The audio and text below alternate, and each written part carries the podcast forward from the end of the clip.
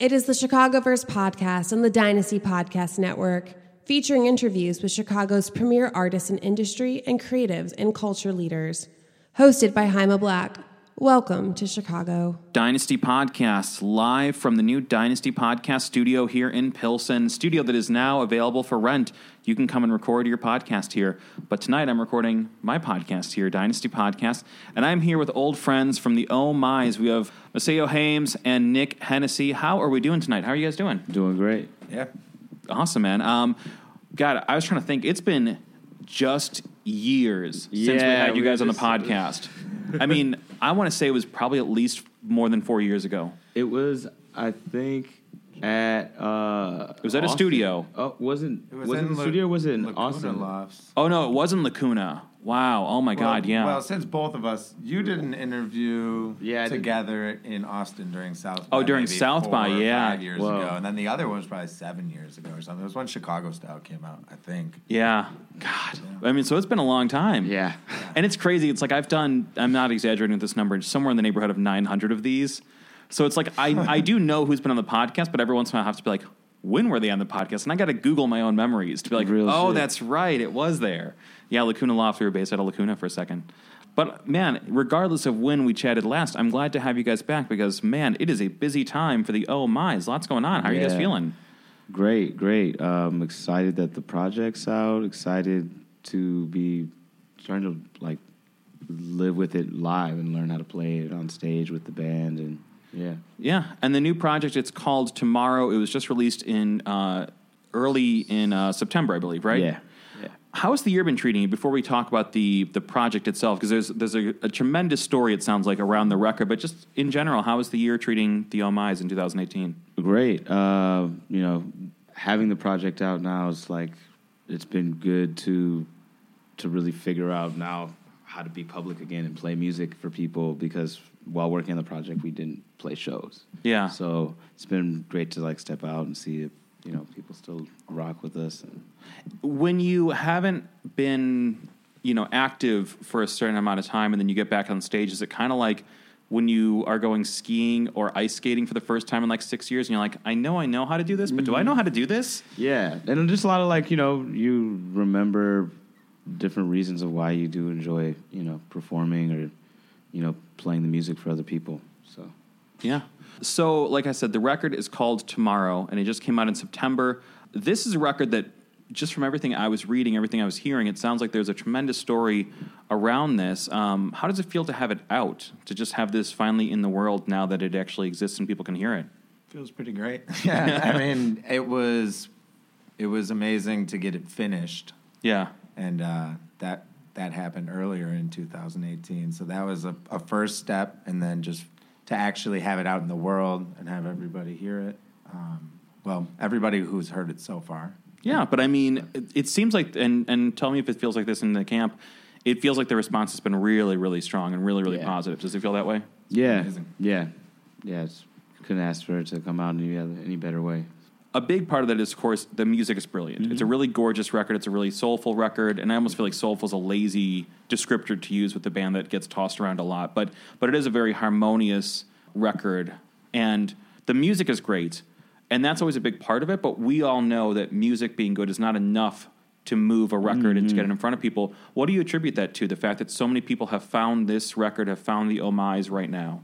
I think the biggest difference is really um, a we've never really put together a, a full project where when it was done, we thought of a plan of how to put it out, um, and and had like a team with us, um, Yeah. to help figure that out. Because prior, it'd be like, okay, the project's done tight. Well, let's get some artwork together and put it on SoundCloud. you Throw it on Bandcamp and we're done. Call it a day. Instantly. You know, and then Yeah.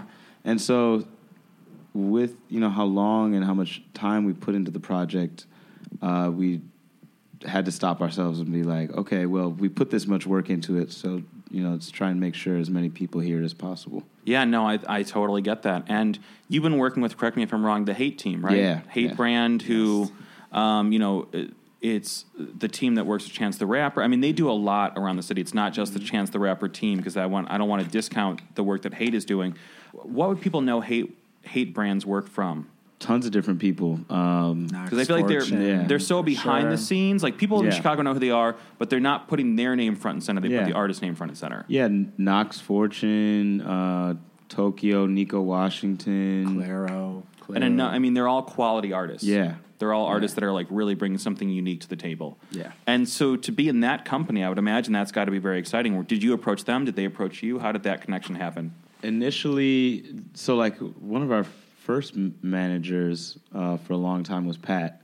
Um, Pat Corcoran. Pat, Pat Corcoran. Pat the manager. Yes. Yeah, Pat the yeah. manager. Yes. Mm-hmm. And title. so it was actually right before he then started working for Chance. Um, back Oh, wow. before Ten Day happened. So, and so we had already, you know, we've been friends and buddies and worked together, and we finally were like, uh, we're ready to put together a project, and we all know and love each other, but we need just like guidance and like you know how to put it out in the world and and make it happen. And so- it felt like this was the album where you're like, okay, guys, like we're we're really ready to like step Yeah. up our game and bring, you know, really do this right. Yeah, Yeah. exactly. Um, you know, where it wasn't just, I think prior Nick and I just um, figuring out our music and and what it sounded like.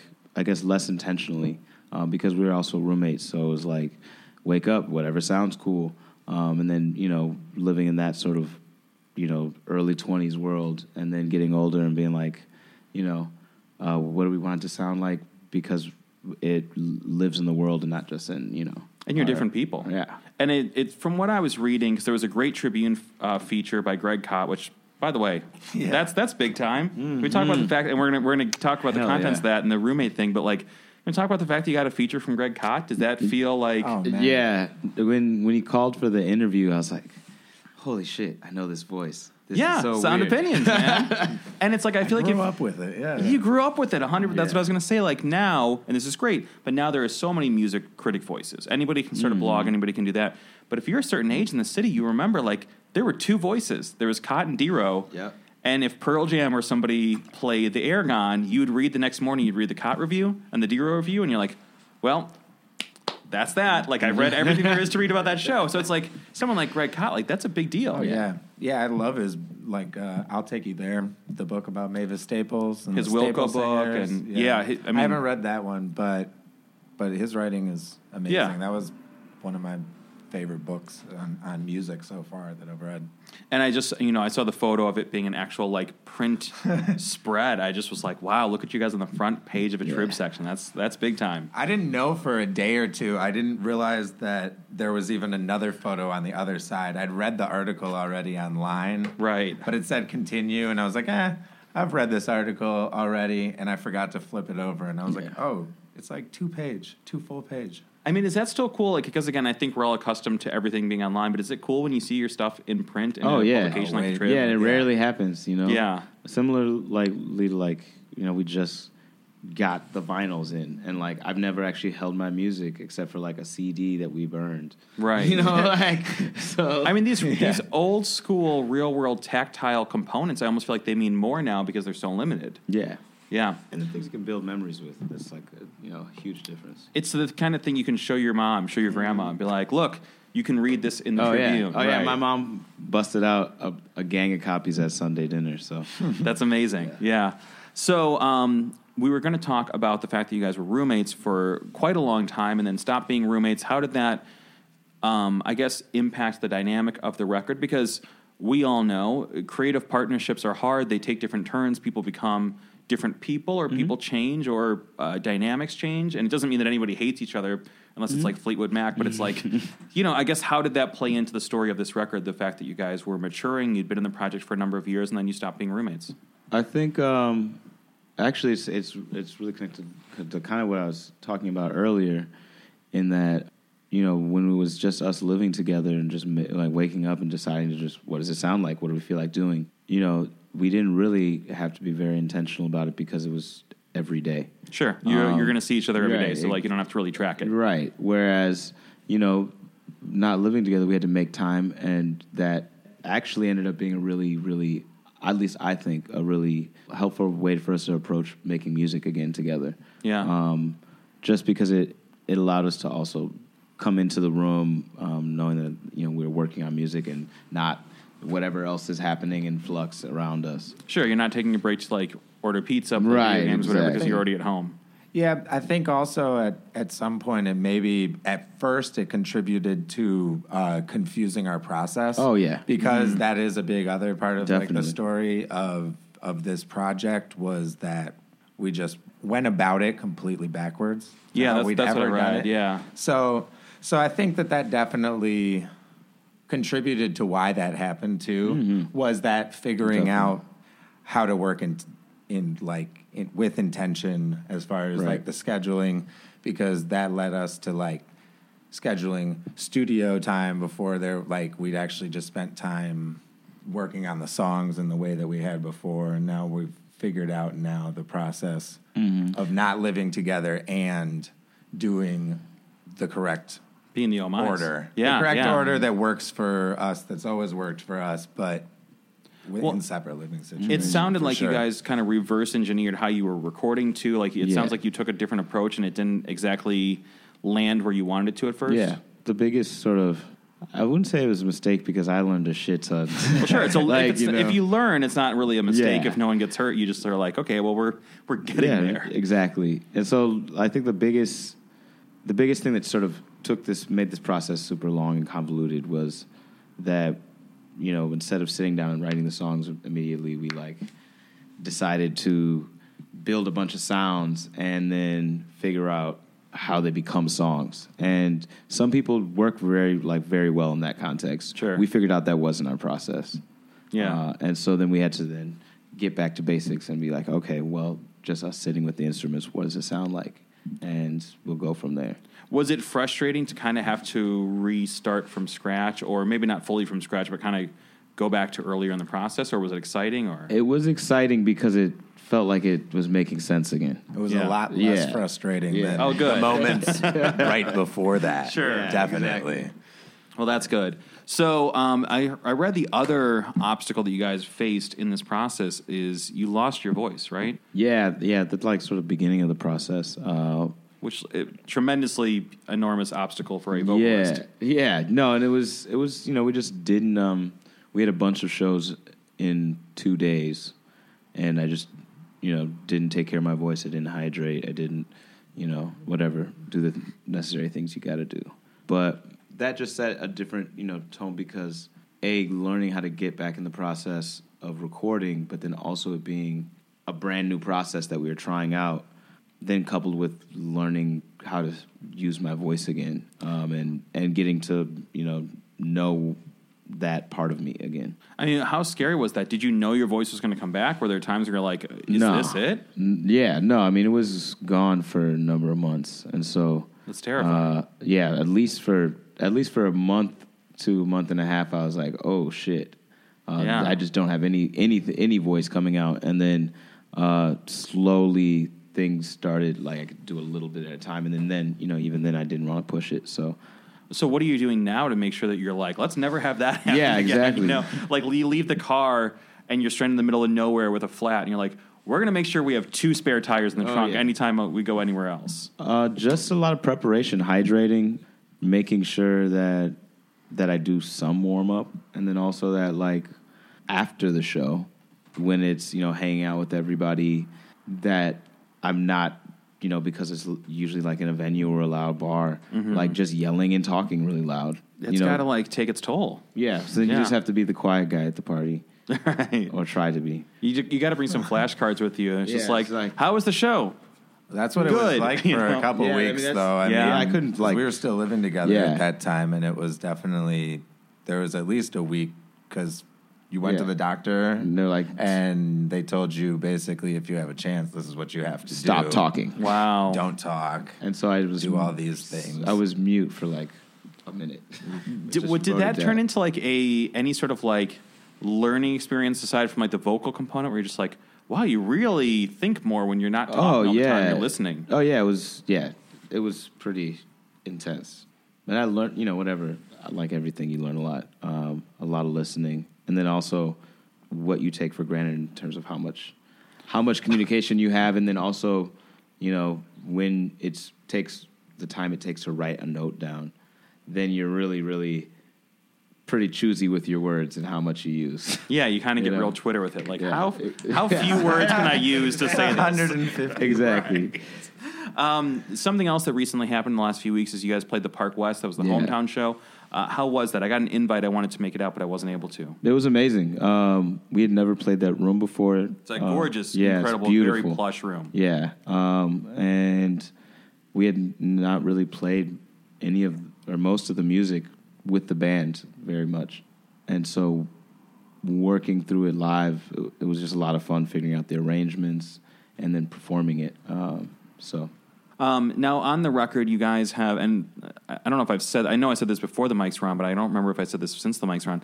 It's a gorgeous, lush, soulful record, and what's interesting about it is that it sounds very harmonious. It sounds very effortless, and I mean effortless as a compliment, not like it doesn't sound like anyone did any work on this, but when you hear the story of you guys, like all the frustration that went into this, it's amazing because on the record, it sounds very kind of like just, uh, you know, you don't hear frustration. You hear like, oh, this works. It sounds like harmony. dope. That's, yeah.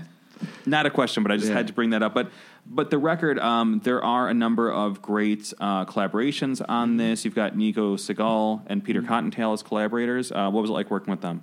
Oh, great. And and Nate Fox. And Nate Fox, and- yeah. And um, it was great. Nico and Nate Fox really helped us when we were in the middle of the complete confusion. Sure. Um, and starting to just peel peel things back and uh, get some sort of clarity. Um, and then uh, aside from that, also producing special and Nico laying a lot of horns on things. Which I Um, mean, Nico. I mean, his yeah. horns, and anyone in Chicago knows this, but it's Yeah. it still never Oh, yeah. fails. You hear them, and you're like, I know who's on this record. Oh yeah, and then Peter was Peter was really really helpful in a producing puddles, but then also uh, helping and arranging lots of different um, iterations of songs in the project.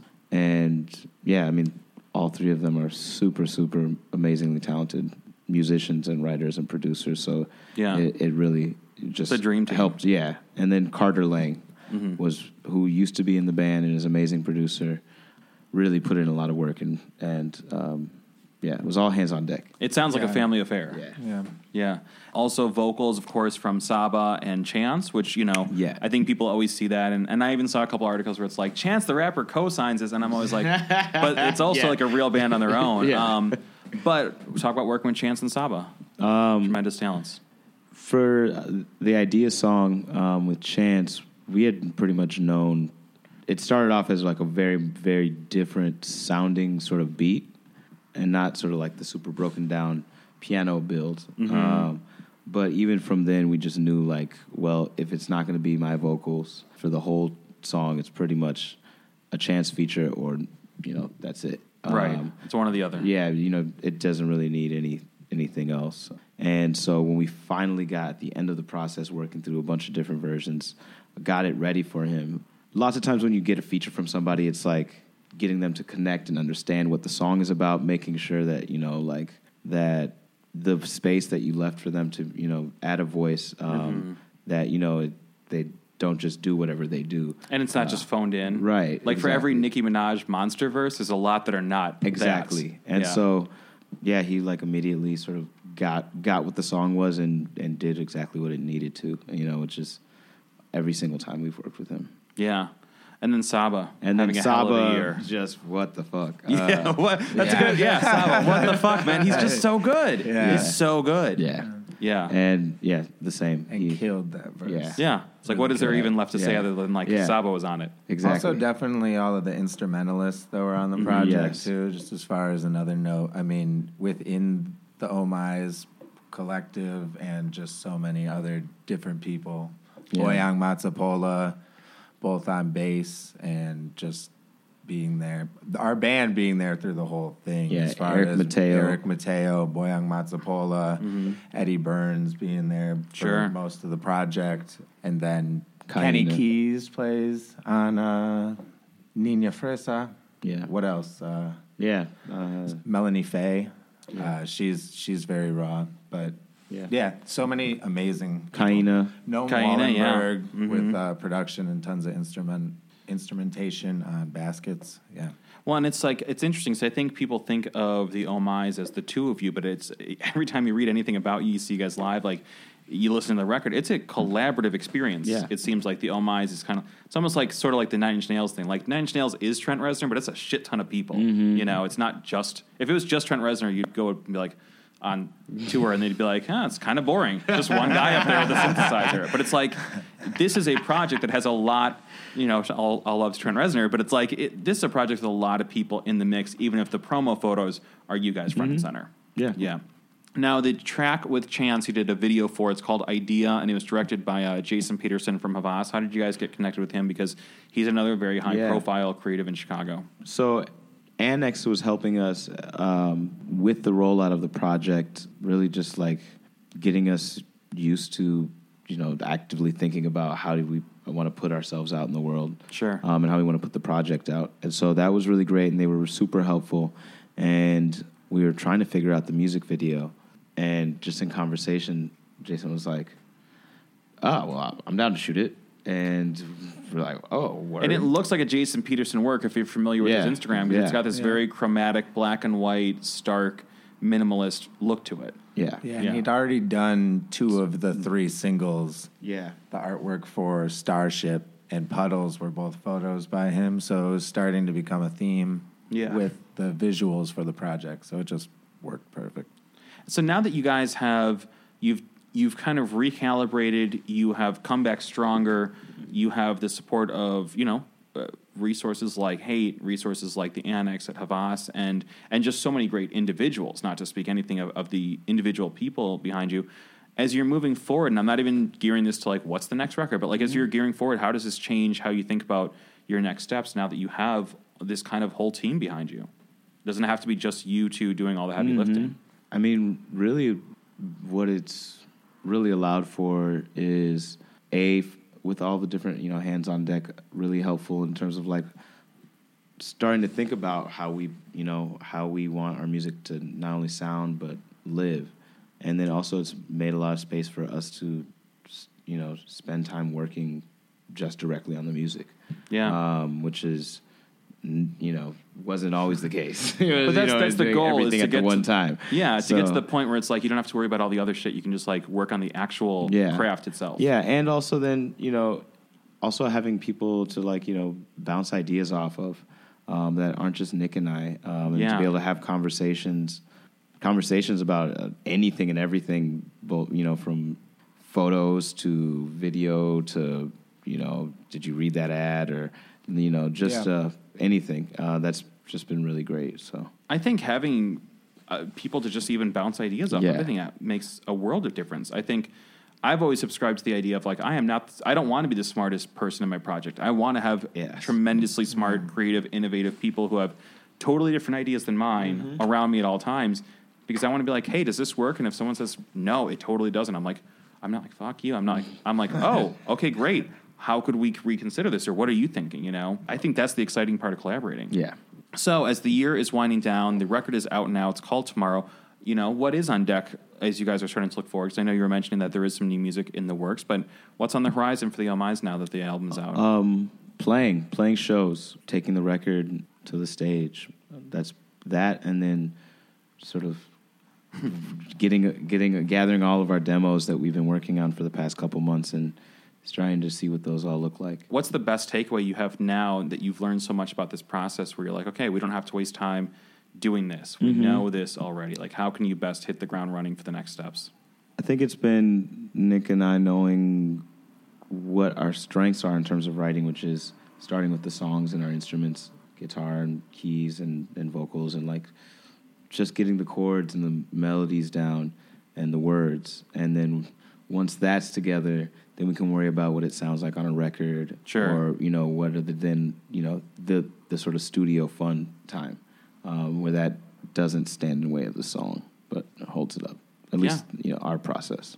Absolutely. The record is called Tomorrow. It is a gorgeous record. I think it's a perfect record for these kind of like rainy October days you've been having. Like you start driving just anywhere and put that on, and you really are kind of like take. I mean, it sounds corny to be like you're kind of taken somewhere else, but you are. It's it's a really.